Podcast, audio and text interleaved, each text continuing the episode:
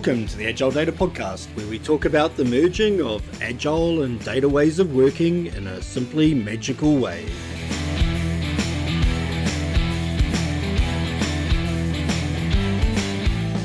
Welcome to the Agile Data Podcast. I'm Shane Gibson.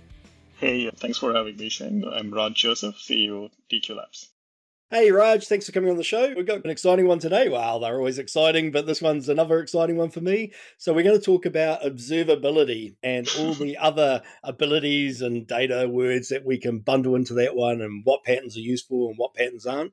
Before we do that, why don't you just give the audience a bit of a background about yourself and your history of working in this magical thing called data? Sure. So my background started off from data engineering background. So started as an engineering back in 98 with an engineering degree right off the college and then went through lots of startups and bigger fintech companies and slowly moved into product leadership for a data marketing company.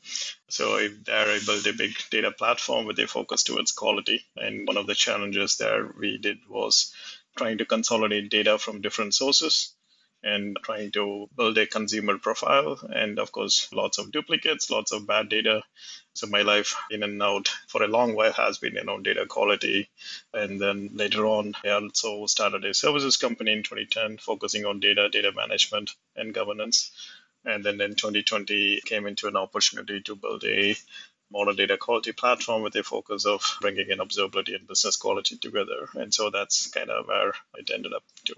So that's kind of like a brief profile of me, Shane. Yeah, good. And that's one of the reasons I wanted to have you on the show is because you've been there, done that. You know, a bit like me, where I've been a practitioner of delivering data to customers, finding all the horrible things that are nightmares for us, and then how do we create products or services that fix that? Your concept around bad data reminds me of one of my favorite t-shirts is Breaking Bad Data t-shirt. Trifacta created it. I'm tempted to make a new version because the one I've got I wear so often it's got holes. Maybe that's what we'll, we'll theme this whole podcast around, right? Breaking Bad Data. So to start off, you know, observability, data observability is the new word coming out the patterns underlining it been around for ages. There's always a risk with new terminology. It's just buzzwords rather than things that have got meat and potatoes behind it.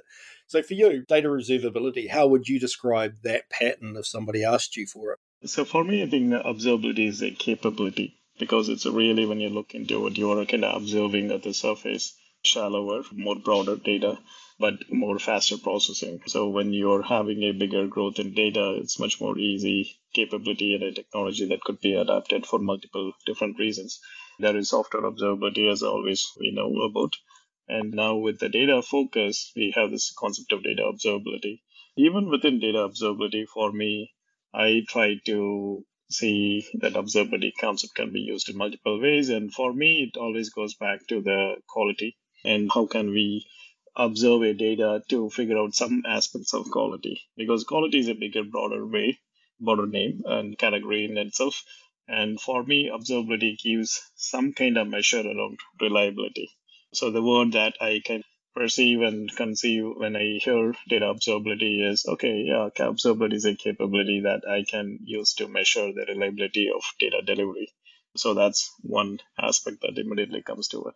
But there are other dimensions of things that we come in this day and age uh, with modern data cloud architectures and things like that, where architectures are spread across hybrid and also modern cloud warehouses, where cost is a factor. So you can also use observability as a capability for cost. And then also, if you want to measure some of this business quality in a way, you can also measure if it is there is any anomalies that you can check and etc. So, but more around reliability is where I kind of tend to focus. Yeah, and so for me, I agree. It's data observability is a bucket. It's an overarching term, a bit like a cloud analytics warehouse. So it's an overarching term that has multiple parts to it, multiple patterns. Each of those patterns have value. And we're kind of saying there's a new category, there's a new group of patterns yeah. that we want to put together. One of the ones I want to pick up on that you talked about is this idea of scale. So if we think about if our data platforms, our data systems, the data we work with is tiny, and not tiny in number of rows, but tiny in number of columns or data sources or users. So we're at a really small scale. A human can observe, right? We go and grab one table yeah. from one system. I can observe that. If I'm only running it once a day, I can go in and observe it happen. If I've only got one user, I can observe what they're doing with them to see where the problem is. So that's all good, right? But as we scale, as we add 100 different systems, as we add 1,000 users, as we add 3,000 tables with 60,000 columns, we bring in SAP, we can't observe anymore as humans. We need the machine to help us. And for me, that's what observability is about, is the machine doing as much of the work as it can because it ain't, even with Chat GPT, it ain't fully magical. Yeah. I don't have a magical observability hat where I just dump all my data in and I go to sleep and don't worry and it tells me, but it gives me hints. I like that way that you broke it down. We can look at observability patterns for quality. We can look at observability patterns for cost. We can look for reliability and we can look for anomalies. They're the really good four areas that we can do. So, what's your favorite one? Which one do you want to do first? I think since my background has been and most of my life has been in data quality, I would just focus on quality as a place where to start. And it's a, it's a broader category in itself because if I ask you, Shane, what is data quality, you may come up with a definition than what I may come up with. And most of the time, what I've understood in the industry is it's really in the eye of the beholder meaning the roles and the responsibilities defines what they're looking for. When you're talking to a data scientist and ask them data quality, they are more talking from a fit for purpose, meaning when they're building analytical models, their needs of that particular model may be very different than what they might have done a day or a month back. So their needs are very changing and is based on the business strategies and the tactical things that they do in terms of solving those strategies. While if I talk to a data engineer, theirs is might be a little different. Maybe they are more looking from reliability of the data in terms of making sure that the data reaches from one source to another target and then also their pipelines are processing asset and then try to prevent as much as they could before it lands. So that's where I would start observability with a focus towards quality. And then it's, it's a break product topic itself based on the roles and responsibilities of the user. I agree. I think if you take a persona view of it, you get different answers. So if you say to a business consumer, what do you care about quality of data? They go, well, I need to trust it. If you tell me I've got 100,000 customers, I just expect that number to be right why would it not be right? So it's really interesting in the data world, right? We have this habit of just giving data to our consumers and getting them to find the problems. It's a car with only three wheels, and we go, ah, yeah, does the other wheel really, the fourth wheel really necessary? And then the consumer hops in the car, it falls over, scrapes on the ground, and we're like, oh, yeah, we can fix that. So for me, that's what they say. Whereas, you know, you're right, if you're an engineer or you're in, in the plumbing, then you care about some other things. One thing I find really a bit of a struggle for me is if you look at DAMA and data management and data quality that's been around for decades, there's always the abilities. There's always six abilities for data quality, buckets or categories you to look at. And for me, I've always struggled with a pattern or a rule and where it fits. So the one I had the other day is let's say that we have a table and the table's got a foreign key on it. Yeah, so each of the values in that column are meant to be unique. There's only ever one. And we bring that data in and it fails that test for whatever reason. Is that a uniqueness test that failed? Is that a duplication test? Those categorizations that we often hear about, each of the rules that we could use could go into any of them. What have you found? Like when you say if you had to categorize the quality as being high or low for a certain thing, do you use the standard six from DAMA or do you think about it differently? I know the six quality dimensions you're talking about. So I was at some point as a practitioner and then as a preacher of data quality and all those uh, principles, I was madly following all these dimensions without understanding why and what and etc. to a specific level. But what I really more and more understood is it's more than the measurement. The purpose actually defines the measurement. So measurement without a purpose is messed up, right? So the six categories are very useful when you to get into some kind of defining the purpose, or if you don't have a structure, if you don't have a framework of how to measure, that kind of gives it. But what I have seen from uh, working with different clients and etc. is each one has a different level of expectation and governance process that they kind of manage. So, for example, I'll give you one example. This is a bank in Canada. So, this particular bank, they don't look into quality the same across all the data.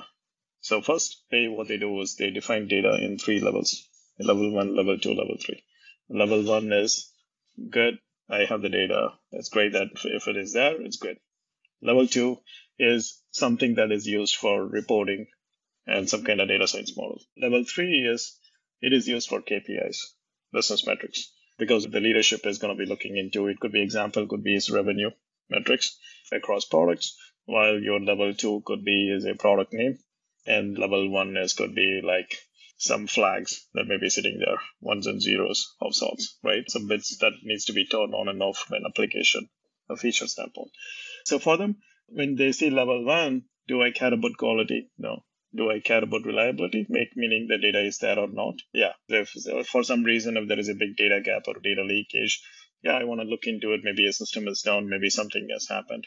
So the level of detail of how I need to measure and the quality is based on the criticality of the data derived from the business use of that. So so that's how they do it. So level one, level two, three, and then so as you go up, your six dimensions of data is much more higher needed. And it can be even beyond that too. It could be even like a subjective. These six dimensions are more quantitative. And if you want to even go subjective, meaning like yes, the data is there and the quality of the six dimensions are saying great, but nobody using it, then what? why, yeah. why care? Yeah. It's kind of like that. Yeah, it's the boil of the ocean problem. It's the same problem we have with data catalogs where we bring every SAP table in and column, and now we've got 60,000 columns. Nobody's going to ever catalog all that, and they shouldn't. We catalog what we care about. So I think that's good. The way I think about it is blast radius you know, if we have a problem with the data, whether it's quality, cost, there's anomaly, or it's not reliable, what's the blast radius? What's the impact to the organization with that data being wrong, not being trustworthy? And then we tailor our patterns because of it. And that's why often for me, we can figure out a small set of things we want to focus to begin with because we understand what data is really, really important. It's normally the data we touch first, right? Not the first bit of data we bring in, but the first data we expose to a consumer because they've asked for it. And then the second thing is often, you know, we have a problem and then we have to go and observe and manually figure out what the hell went on and then we have to go and fix something again, that's when we need to bake in some observability. We have to say, okay, well, let's just make sure that if that happens again, we identify it. And ideally, we go fix it so it can never happen again. But we definitely want to be able to observe it if it does and be notified. Exactly. So again, start small, bake in the, the simple ones. Go figure out what fields shouldn't be null. Real simple one. Do that first. Exactly. And those kind of checks is what I call as wide and shallow validations like null checks, blanks, empty is uh, uniqueness or even the uh, number of unique or data distribution in terms of statistical evaluation that you do. You're kind of like checking more in a wider, faster, bigger aspect of amounts of data and more shallow validation. So you are still on the more at the surface level. You're not going deeper. You're not having any narrow validation like what you may do in a business checks and I think that's okay at that level one zone we are talking, the boiling the ocean. But as you go further down, that's where we start defining what is critical. And uh, maybe when it comes to business quality checks and things like, I think I always tended to see, to your point, impact or looking at your business impact. The first thing is uh, what is a business impact? And it's not an easy answer to solve, but the way I kind of create is like, okay, business impact, meaning what are the KPIs? So that's KPIs can be easily translated to the actual data that is being provided towards to make the KPI metrics. And so, so I kind of look into the metric stores or the business metric stores, and from there I kind of connect to the tables and the columns, and then kind of drill down into it. Okay, these set of data are much more business impacting data versus all this other non-business impacting data. So, yeah, and for me, usage of the information is something we should be monitoring. We should be measuring, we should be logging, we should be measuring, we should be monitoring how often a certain piece of data is used and who's it used by. And that helps us with our blast radius. So we can say, well, actually, if the data here becomes untrustworthy, we already know who's using it, right? We can communicate with them or we can understand is that affecting one user, a thousand users. Can't quite tell is that affecting one piece of data that that one user happens to do manually that drives the whole profit of the business versus the thousand users that are just in the factory part of the process or not. You often don't see that usage logging as part of observability. It tends to sit into another category. So for me, it needs to be observability. If we're saying we need to be able to observe things that are important at scale without a human doing it manually. That's our definition, then that's in there.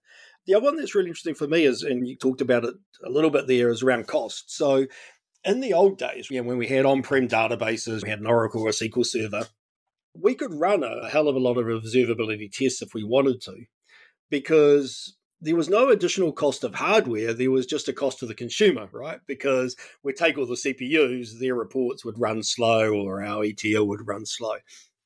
In the new cloud world, when we add this new observability capability, this new workload, there is a cost. We start paying for more credits if you're using one that's credit based, or more compute, or more CP, more slots, or depending on which technology you're using.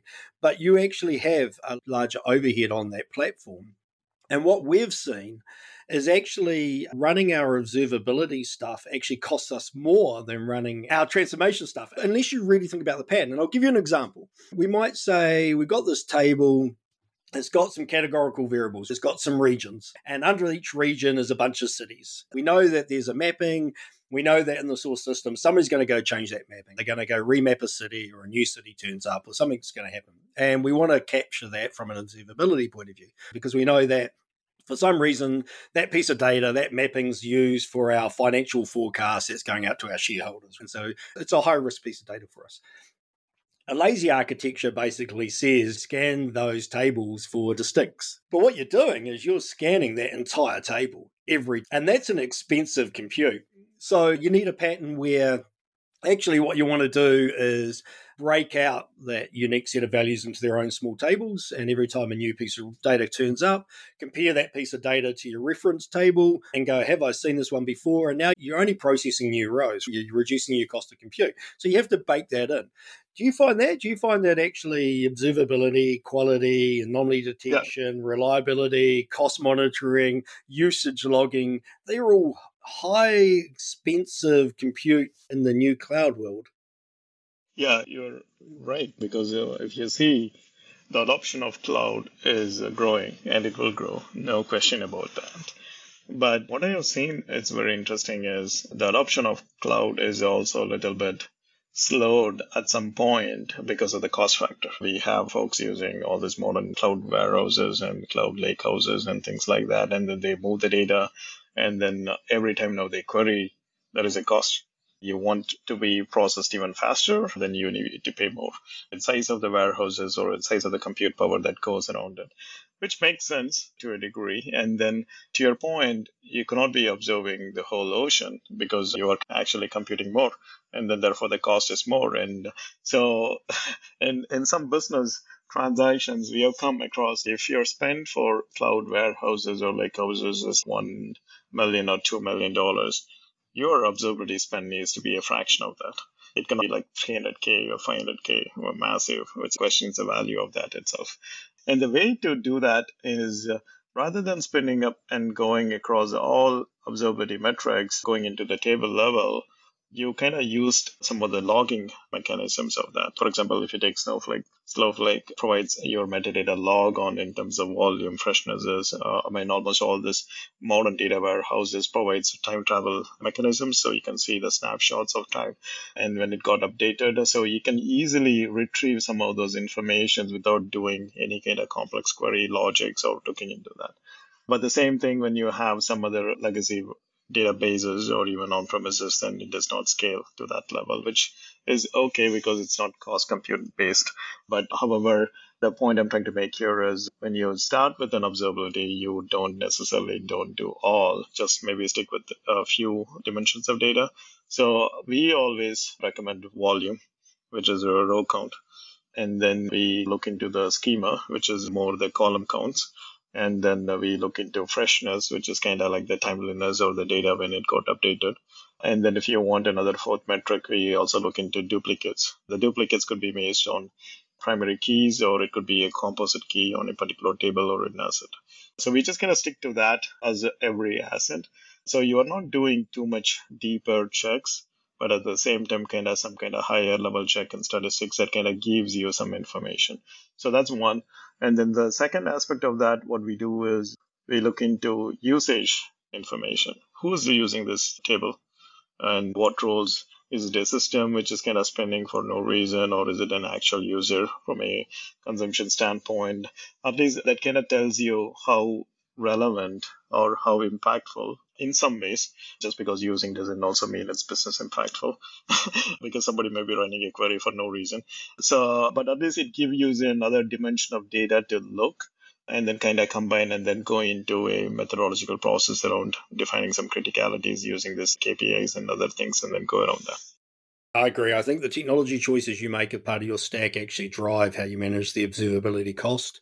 An example is because we're all based on BigQuery, we have a choice between slot based and size of table, size of query effectively. We're able to profile the data within the same query at relatively low cost. What we do is we profile the data and then store the data when we process it and store the profiling information next to it. If we were using something like Snowflake, where you're actually paying for the size of that compute, then yeah. actually you want to be a little bit careful because every time you profile everything, you're going to do it. Whereas if you're using something like a lakehouse, where you're, using, say, Iceberg as storage, then you probably want to profile the data as it comes through again, but this time you're storing it as another object. You're storing it next to the data. So again, those patterns are slightly different. I think one thing that really interests me, if we think about cloud databases, they inherited the on prem database patterns. They typically have an information schema. We can go and say, what's the name of the column? What's the column type? Is it a numeric, a character? What's interesting is they don't do that with profiling data. Right? They don't store this column's got nulls. They don't store the standard deviation of that column or the maximums. And so it's going to be really interesting to see over time whether they do, whether they actually capture that, store it, and surface it up for free without a cost of compute. Because actually, as data users, that's what we want. They know what the data looks like because they're storing the bloody stuff. So just give it back to us and don't charge us. You already see, I think, all these modern warehouses and lakehouses has already going into a path of introducing some observability metrics as part of their stack when it's inevitable. I think they have to do it. And because I think that will make, I mean, more value add, one, as a platform, as an offering for me. And also it get a little bit touches into the data management aspect of it because it's another big area of revenue, but also more adds value as a platform offering. So I would see more and more these vendors trying to build observability metrics into their platform default. The challenge where a business has is, I mean, it would be great if a organization has only one technology, but that's never the case. So they use a combination of technologies. I mean, I've seen like people using both Snowflake and Databricks. They compete with each other and then also use it for different reasons. And so, so I think that's kind of the reality of it. Even though these vendors, some vendors may incorporate it, still others wouldn't. And then your ecosystem has multiple technologies. And then how do you measure that as the data moves from one place to another place and then also give a bigger uh, whole vision of where the real data stack is from a health standpoint and from a reliability standpoint. I think that's critical. Yeah, and I think that's a really good point you raised there is around about the different technology stacks, but also about the end to end process. So again, we're still at the stage where a lot of the logic still gets landed in the last mile. Gets in the Tableau or the Power BI or the Looker Studio reports or their semantic layer. And so we still have the ability for the quality or the reliability of the data to be broken at that, that last mile. I liken it to a kitchen. We measure the quality of the goods coming into our storeroom, the good flour. We measure the quality of the process we use to bake it in the kitchen. We measure the quality of how we serve it up to that little window but we don't measure yeah. the quality of the waiting person who picks it up and then spits in the food before they deliver it to you. A lot of the observability capabilities are just up to that serving layer, right? But they don't actually then worry about what's happening in that last mile. And so therefore we can degrade the quality. So are you seeing that or are you seeing that market starting to move, that people are starting to worry about what happens to that last mile of delivery before it gets to the consumer? I think the whole, I mean, still there is a lot of innovation that is still yet to happen in the data world. Even the adoption of cloud is still in the initial early stages of it. We haven't even seen the full uh, revolution of everybody in cloud or everybody has adopted to it. We see cost as a factor that just needs to be optimized and contained. The governance around a cloud in terms of privacy classifications, the end-to-end visibility is still a struggle because our businesses today have some in on-premises, some in legacy technologies, some in modern technologies, and that's the reality of it. And in order to get this into visibility, it's not an easy problem to solve.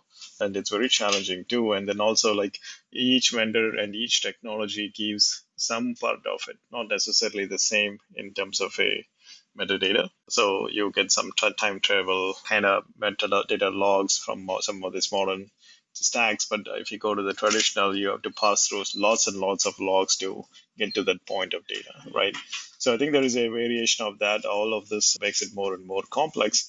But I think rather than trying to get all of these visibilities, at least if you can define some metrics in each one of those stop points or pit stops, then I think that would help to get closer to that.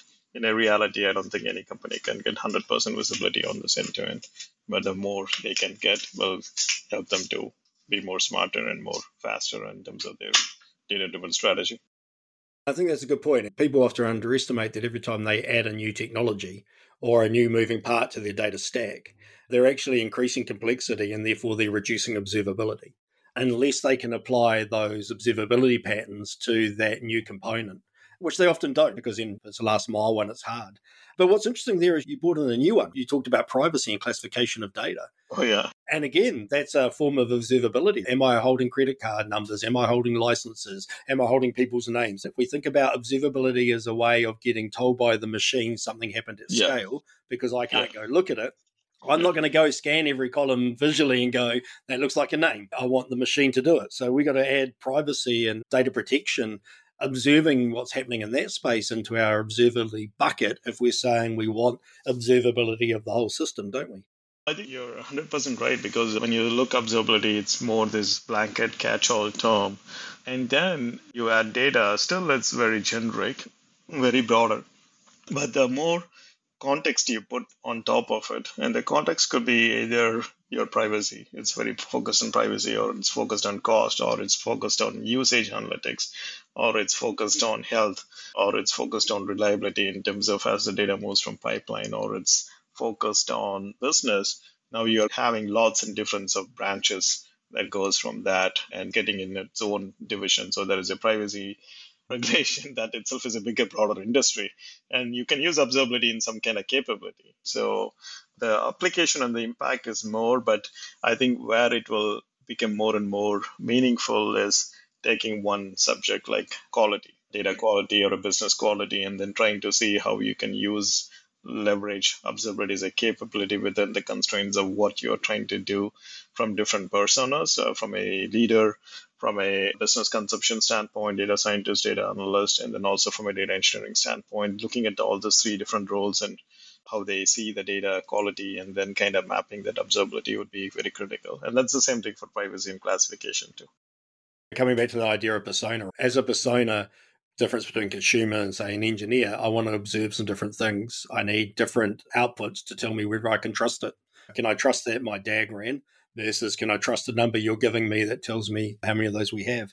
And when we come to that, we start talking about language. If we think about data freshness, is the data up to date? From a technology point of view, we've always talked about SLAs and SLOs, service level objectives and service level agreements. And you talk to a business user, somebody that's not in the technology domain about those terms, and they just look at you blankly and, and say, what? But if you talk about freshness, is the data fresh or is it stale? They of get that. I always go back to baking and cooking for some reason. My bread's fresh, my bread's stale. One's good, one's bad. And so they have expectations about how fresh it should be. It's about use. Some data doesn't have to be refreshed or fresh every day. Once a week's okay. Some data has to be fresh today. And so if we think about that terminology, that language we use, we've seen a new term come out last year and this year and it's all hot and maybe buzzwashing maybe not. And so it's data contracts. Now you, was going there. i just waiting for that like bingo. It was either going to be data mesh or data contracts right? So data contracts. And and I look at them and I go, what's so whenever I hear a new term come out, I look at it and I go, what's the underlying patterns? What are the patterns that are available? What's the context where I can apply that pattern? What action or outcome does that pattern give me? And so if I think about data contracts, if I think about something simple like schema mutation, I have a table coming from a source system. It has 10 columns. My contract is for 10 columns. An 11th column turns up, that contract has been broken. And so a test or a pattern for observability of the number of columns that we're expected has changed is valuable. Again, if I've only got one table coming in, I can go and eyeball it. If I've got a thousand tables coming in, I can't. So the machine needs to observe that for me. But that's been around for ages. That's not new schema mutation. Then we go on to some other patterns around it. They go, what's the context of the data? Has the data types changed? Has the volume of the data changed? Has the relationship between two columns changed? So we start getting to quality tests in my head. And then there's that Nirvana one, which is actually, I actually have a contract. I have a policy that's written in code and that both sides are complying with it. It's actually driving everything we do, and I haven't seen anybody actually do that yet. From your point of view, data contracts. First question, buzz washing or not? And then second question, where's the value? What are the patterns? I mean, every innovation or every new principle that has come has been a buzz at some point of time. and and I think so it's, I mean, if you look, the hype cycle, it just goes up and then it just kind of goes through this maturity life cycle and then just kind of comes like, okay, this is hype and this is actually some value to it. So I think there is a lot of value that we can get in terms of data contract. I mean, uh, if you really look, uh, what's happening is software observability is now turning into data observability. Service level agreements is becoming data contracts, data level agreements. And the concept of centralized governance is going more towards decentralized from a data mesh principle standpoint. Also, the self-serve data platform as a concept is making how do you share the knowledge at the level where the SMEs are versus trying to consolidate and have business overtake and share that because it's a too much responsibility to be asked from a business to own when data we're not even the ones who are producing the data. So all of this in a theory and in the way it is constructed makes a lot of sense. But in terms of, so I don't think it's a buzzword, but actually where it really, as a organization or a user of the platform of these concepts, struggle is how do we implement it, right? What is right? And because these are all like newer concepts, even observability is still new and emerging because it hasn't reached its maturity in terms of how and well it can be used because uh, you have here alert fatigues. If you turn on observe across your whole ecosystem, it's going to just look for anomalies everywhere. Some may be meaningful, some may not be. And as far as I know, when you get like thousand emails, most of the time you're not going to be looking into that. It's just and so there is a maturity component that sits with that. And same thing with the data contracts. I feel there is a definitely a value because now if you look into data quality or data observability or any of those things, both the business and the engineering, which is data engineers and data scientists, or even the business leaders, they need to collaborate together and they have to see it in some kind of common way. And I see data contracts as that. It just kind of gives them to meaningfully commit to both from an engineering standpoint and also from a business telling like this is my expectation. Otherwise, what happens is the life of a data, data engineering has to suck because they think today it's great data and then tomorrow you will hear from the data scientist this sucks because their needs changes. So that kind of allows them to bring and bridge the gap and promote more collaboration and be more productive and kind of also tie back to the business impact you started on early and drive towards a business co- outcome. But the bigger, broader question is what are the categories of data contract? Again, the implications are more because it could be privacy, right? Because uh, I can have SSN, so that means it needs to be masked, it needs to be governed well.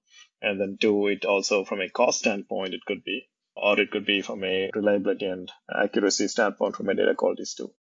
Yeah, that's a good point, actually, is that the contract can include many things, and it should, and then you have to decide what you're going to do about it. So you could have a contract with a data provider that they won't send you names because you're storing them in a different way. And so you need to monitor that that contract's not broken, and then you need to decide what to do if it is broken. One of the things I love doing this podcast for is, is I talk to people and then somebody just goes bing in my head and that just happened people, we've talked about data products for a year or two, and I've worked for the last 10 years around this idea of an information product. And the way I describe it is we sometimes produce data depending on the persona of the consumer. So data scientists typically wants data, not information. But our business consumers typically want information. They don't want a dump of data, right? They want to get an answer. And so if we think about data contracts and we think about a data value chain or a data value stream where data is produced on the left hand side by a source system, a machine, or a human. And we do some stuff to make it useful and we give it to the person that actually wants to consume that data or that information. The data contracts have all been focused on the left hand side, right? We focused on our problem. We haven't actually focused on an information contract. We haven't focused on our consumer about what good looks like for them. There's a bunch of tests, but there's no contract. And then if we bring that lens of cost into it, and that's just freaking awesome because now what we can say yeah. is, look, here's the contract, here's the base contract. Data won't have any nulls and it will turn up once a week. If you want to increase the level, if you want us to do more testing around it, you want us to get it to you faster, then the cost of that contract's going to go up. So there you go. I reckon 2023, when you when you trademark this, uh, information contracts as important as data contracts because we should actually have a contract with our customer, our consumer, because the things we do to make that data better quality, to make it cheaper to produce, to identify the anomalies, to make sure it meets the freshness requirements, to ensure that it, it's retaining or complying with the privacy rules that we have. Each one of those has a cost in both human terms for us to build it and implement it and monitor it, and a system cost in terms of executing it and the observability engine. So, yeah, for me, that's information contracts. There we go. Heard it here first. information contract could also have sharing agreements right in terms of who access this data and things like that from a usage and accessibility standpoint. So like because of so much choices in today's technology and i mean if an i mean if an organization is starting today as a new business it's easy for them to adapt to some of these technologies faster. But as they grow I think I of call this when you're small and you have a data which is created by your own applications, you have a higher degree of quality. But as you grow, your data is going to be coming from outside partners, suppliers, and systems that you don't necessarily manage. And now you have what I call as inorganic data but it's very essential for your reporting analytics and whatever you are doing in terms of your business outcomes. And i think that's where all this challenges comes in because in an ria environment your ecosystem has so much different technology so much different nuances to it.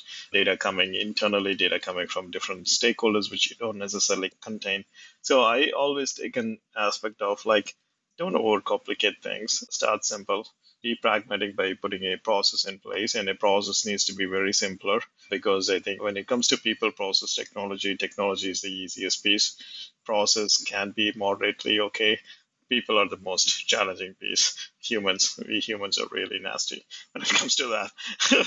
And because and so i always take a notion of try to keep it simple. Simple process something that people can understand relatively easy and then slow on do something very simple like maybe metadata level agreement and then expand it to your aspect of what you're saying like information. And even in information it could be one specific metrics that you're really looking at uh, signing up. And then third it could be cost. And then fourth it could be sharing. So if you have a plan like that then you feel good about some of these options. If you try to do everything all at once it's a never ending project or you will not be able to measure the milestone of success is what i see yeah, and again, you're going to boil the ocean. I actually have a different view on first party data versus third party data. And my view is that data we acquire outside our organization, that third party data, often is of better quality because we're typically paying for it. So the provider who's sending it to us actually cares about the quality because we won't pay them if it starts being crap. Our first party data is typically managed by our people, and our people get paid regardless. So the quality is not that important often. They don't get fired for typing the wrong data in the wrong box. The classic one is you have a system where you have to type in date of birth, and the system allows you to put in 1900. Even though we know there's nobody alive at that date anymore. And therefore, when people are busy, when they're trying to get through those stupid screens and they've got the customer on the phone, they just whack in 1900 because it gets them to the end of their goal really quickly and they don't get fired for it. Yes, we might find it, and yes, somebody will go ape about it later, but now we've got to retrospectively go in. And that person who let that field be entered that way, and the person who entered the data, there's no consequences to them apart from maybe a telling off.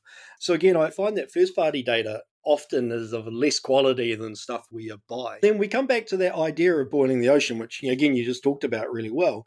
And I take it to the next level of signal versus noise. Scenario we start off, we've got 10 systems coming in, we bring in some observability capability, we build some profiling rules, we build some tests, some quality tests.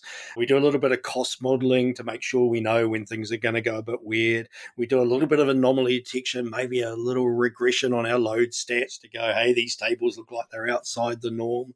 We bring in some freshness monitoring. We go, oh, yeah, well, we'll just tag each of the tables with the day they, how often they should be updated, and we'll monitor that bring in some data loss protection, automated privacy stuff that flags data as high risk, low risk, medium risk for uh, being a name.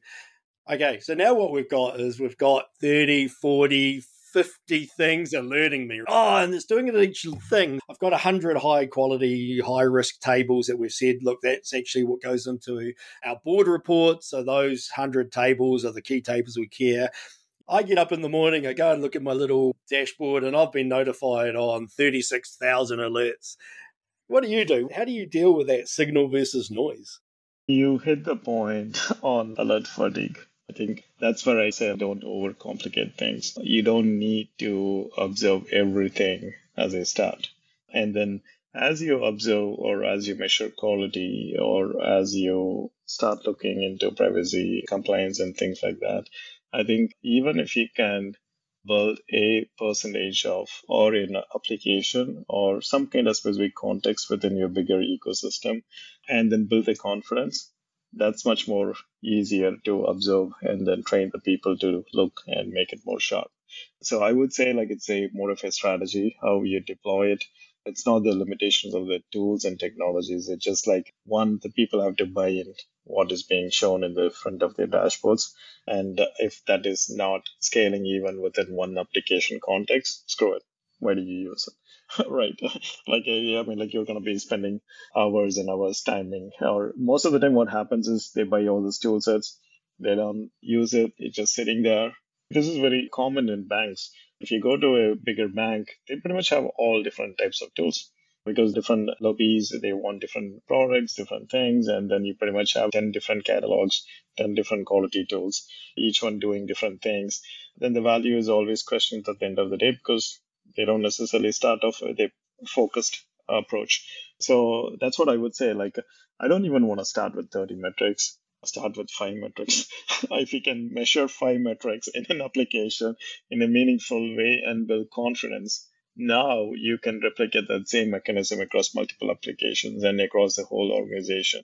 Now you go and add another one. So that would be the kind of the step and the process that I would follow of sort. I think it's not a solved problem yet. If we think about the end to end life cycle, it's always interesting for me that if we have a dashboard or a machine learning model recommendation in Salesforce, it's almost virtually impossible for the consumer of that piece of information to understand the quality of the data that came from because the quality information, the observable information sits in another system. They have to go and look somewhere else. They have to go and log in or they have to look somewhere else. We don't embed it right next to it. And as you talked about that organization that had level one, level two, level three, I remember, oh, it must be 20 years ago, we were doing a project and we actually classified the end user reports in three colors. We had bronze, silver, gold. And that was all based around the process we used. So the gold reports were the ones that had gone through, this was back in waterfall days, our extremely long, extremely painful six to 12 months development life cycle. But we inferred that because it went through that process and went through so many hands, the data in that report was of higher quality. The silver was it went through some kind of ad hoc process, but there was a peer review there was a community review by subject matter experts. And then the bronze one was just an analyst hacked some stuff together and pumped it out. And so the end consumer could look at it and have a feeling of quality, but it was all based around the process. It wasn't around observability, it wasn't around the data. I think it's to start off with something and say, how do we actually give confidence to the person consuming that information or that data around it, around that observability. And coming back to those key themes that we talked about. So we talked about the quality of the data or can we trust it? We talked and observing that. We talked about observing the cost of that data in the platform and, and what we've done. We talked about a little bit about detecting anomalies. How do we, the observability can tell us that something looks weird. We talked about freshness. Has it been refreshed as I would expect or as I need? And then we talked about privacy. Is the data meeting our privacy things? So again, got a couple extra ones from when we talked at the beginning to 50 minutes later, talking at the end. From your point of view, any, anything we've missed? Any patterns that you go, oh, that's the one, that's that's my goal? Yeah. Yeah, I think there are certain aspects of observability which does not cover, right? I mean, example, when you're talking about different applications, you kind of a little bit touched on it, like foreign keys and joins, and then checking the data integrity. I mean, observability cannot do it you can do the count and you can do an anomaly and you can do some manual thresholds and things like that. But I think it can gets into you need to look into the data in itself. Okay, like yeah, I see something is happening, but then I have to go look into the data, and now it's kind of like you have to look across multiple applications and data, and then try to do more of a business process checks, which kind of gets into this process things. So I think there was some more developments that could happen definitely as the industry matures, I think these are things like root cause analysis and trying to look into observability from a process standpoint using data. There are some things that could happen too. So these are areas where we are looking into it and um, trying to say like, okay, we can do something at the metadata level. We can do something towards reduce the noise so the signals are more valid. And then we can also provide some guidance to the businesses in terms of start slow, crawl, walk, run versus try to do everything. Some limited SLAs on a higher level from a data contract standpoint, and empower this federated governance or decentralized ownership from a data mesh principle standpoint. But still, I think I'm super excited because like the cloud hasn't fully yet seen its full peak. We are just in the start of it. We are already seeing chat GPT evolution in terms of AI. We are still struggling to govern and data management. There is a huge, as the data grows, your management needs to be even more sharper and more agile which means innovation is waiting and more to happen. So I think it's kind of like fascinating to be in this time of the age to just to witness all of this stuff. So more to come, I guess. Yeah, I think the key for observability right now is there are a large number of patterns that are being shared. These patterns that we've had for 20 years, and there's a whole lot of new patterns that technology and process and people have enabled. So if you're starting your journey, don't worry about the technology yet, right? Worry about the people in the process. Find some patterns you think may have value. Try them out in your organization with your context and say, are they valuable? Are they worth the cost of implementing from a technology point of view? Once you start getting to a scaling problem, the machine needs to do the work. And once you start getting too many of those things, you've got to deal with the signal versus the noise. And that's the next problem to solve. First aim, just make sure you check for nulls. It's, it's a simple one. oh, yeah, yeah. check for nulls. check for nulls. Data is not that why bother, right? you, have, you have other problems to worry. Like you need to call the engineer or you need to call the pipeline or look into the pipeline nulls always bite you in the bum. I'd love somebody to do an actual research survey using data from lots of customers around what are the number one observability tests. Like when you go into those details, sometimes it's very funny. Engineers, like as much as they are super smart, sometimes it's also like it's not that they cannot, it's just the way it is being constructed. Some sometimes you may have SSNs or some security numbers, which is in a varchar, like a text right? Just because it has hyphens or they think it make it hyphens and etc. I mean, so I have seen in an organization the same field SSN, sometimes in numeric without hyphens, sometimes in varchar text with hyphens, and then and sometimes it even has spaces because some application did not trim the spaces and just puts it for whatever reason. And now you have trailing and leading spaces across the data. And so now you're kind of having all these data quality issues. So, yeah, nulls, blanks, some basic checks will go long ways, is what I kind of feel. Yeah, and I think it comes back to, you know, at the moment, observability is the first sieve, right? Is the machine telling you to look over there. And then, you know, the second sieve is still a human, right? We haven't automated that yet. Human still has to go and look at it and you know observe what's happening at the next level and go okay i can see the problem i know how to fix it you know maybe chat gpt will give us that yeah. And i think it will. You can ask one day the question to chat gpt and say like is my data reliable and accurate? And then like like yeah. chat gpt will give you the answer for you on that I think once you yeah you ask it for the bio of somebody and it actually doesn't lie to you, it actually yeah, what do they call it? It, it basically makes stuff up. And there's lots of cases that are coming out now where people go, "Tell me my bio," and it's like you went to Harvard, and they're like, "No, I didn't."